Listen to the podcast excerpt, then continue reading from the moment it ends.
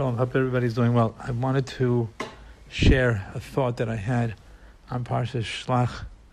This is a Parsha that they're reading now in outside of Eretz Yisrael. We're going to be reading Korach this Shabbos here in Eretz Yisrael. But I had a thought about kind of the larger picture of what happened. B'nai Yisrael were in two environments before they sent the spies.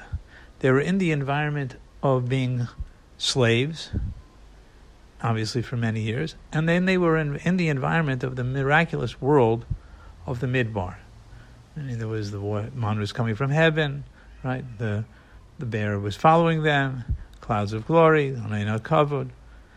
And these two environments were obviously substantially different. They're different, totally different realities, right? The reality of a slave is there's no sense of freedom. There's no sense of, of being to, able to do his own will.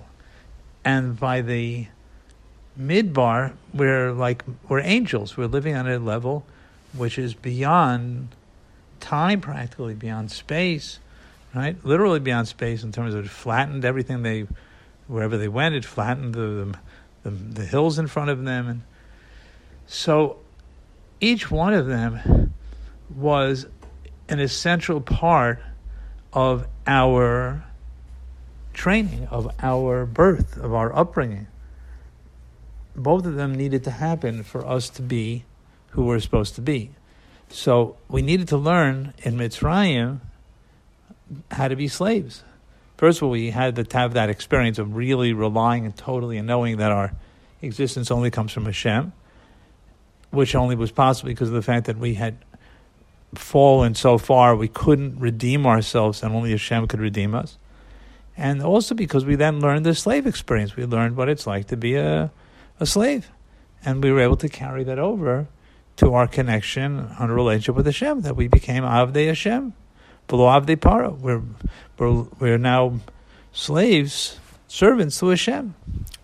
So that was one lesson that we needed to learn. And yet, and there was another lesson we needed to learn, which was our greatness, the incredible spiritual levels that we could reach as a people, and that we experienced primarily at Har Sinai.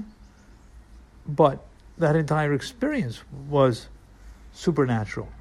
And that was also something we needed to learn when we were on our way to Eretz Yisrael, because we needed to know that we are a remarkable people, a people among, which is really on, on a certain level above time, above space. Our neshamas are from the highest of the places of anything that comes, that exists in this universe, even in the higher worlds. So that was something we also needed to learn. So I was thinking that these two experiences we needed to unify. We needed to use them together. We needed to be slaves. We needed to be angels. We needed to be grounded. We needed to be in the heavens. And Eretz Yisrael was just the place to do that. Eretz Yisrael was going to be the place where we were going to have the challenge of living very much in this world and very much connecting to the higher world. And in that sense, it was a unique opportunity. It was a unique, a new, unique reality we were going to be walking into. And however we'll explain what the actual chet was, but on some level they said they can't do it. Whatever that was that they felt they can't do, that was enough that they couldn't go into Israel. Because as my Rebbe, Reb Bulman, used to say, that's how, used to say, if a person says he can't, so Hashem can't work with him anymore, so to speak. Because Hashem will then give him free, cho- he gives him free choice, but at a certain point he says, I, I can, but it's going to be hard, so Hashem says, okay, we can now we can work. But if you say, I can't, there's no one really to work with. But the challenge, I was thinking, is how are they going to learn when they, how are they going to live when they come into Israel? Are they going to be able to balance a very physical existence and a very spiritual existence at the same time? Right?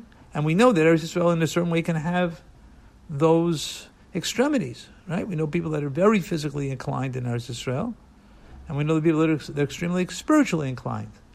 And each group, each individual has to figure out for themselves. Not this is not this is just a uh, a suggestion on how to understand the spies and how, and the whole process of coming into Eretz Yisrael. But it's not a critique or an opinion about how each individual or each group works. Each person may feel, you know, I need to be working the land. The person may feel, I need to be learning, I need to be davening all day, whatever it might be. But as a people, we need to know that if there's a an essential relationship that we must have in order for Eretz Yisrael to work. And apparently we felt we couldn't live up to that. We felt we couldn't unify all of that. And therefore, we couldn't come to Eretz Yisrael because we weren't ready for that unique challenge. And I think it fits into other midrashim, but without getting into that. So I just wanted to make this suggestion.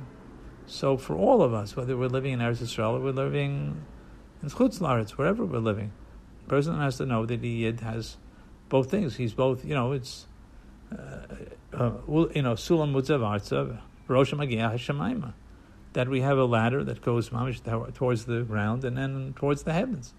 And that's what it is to be a Yid. That's what it is to live as a Yid in this world.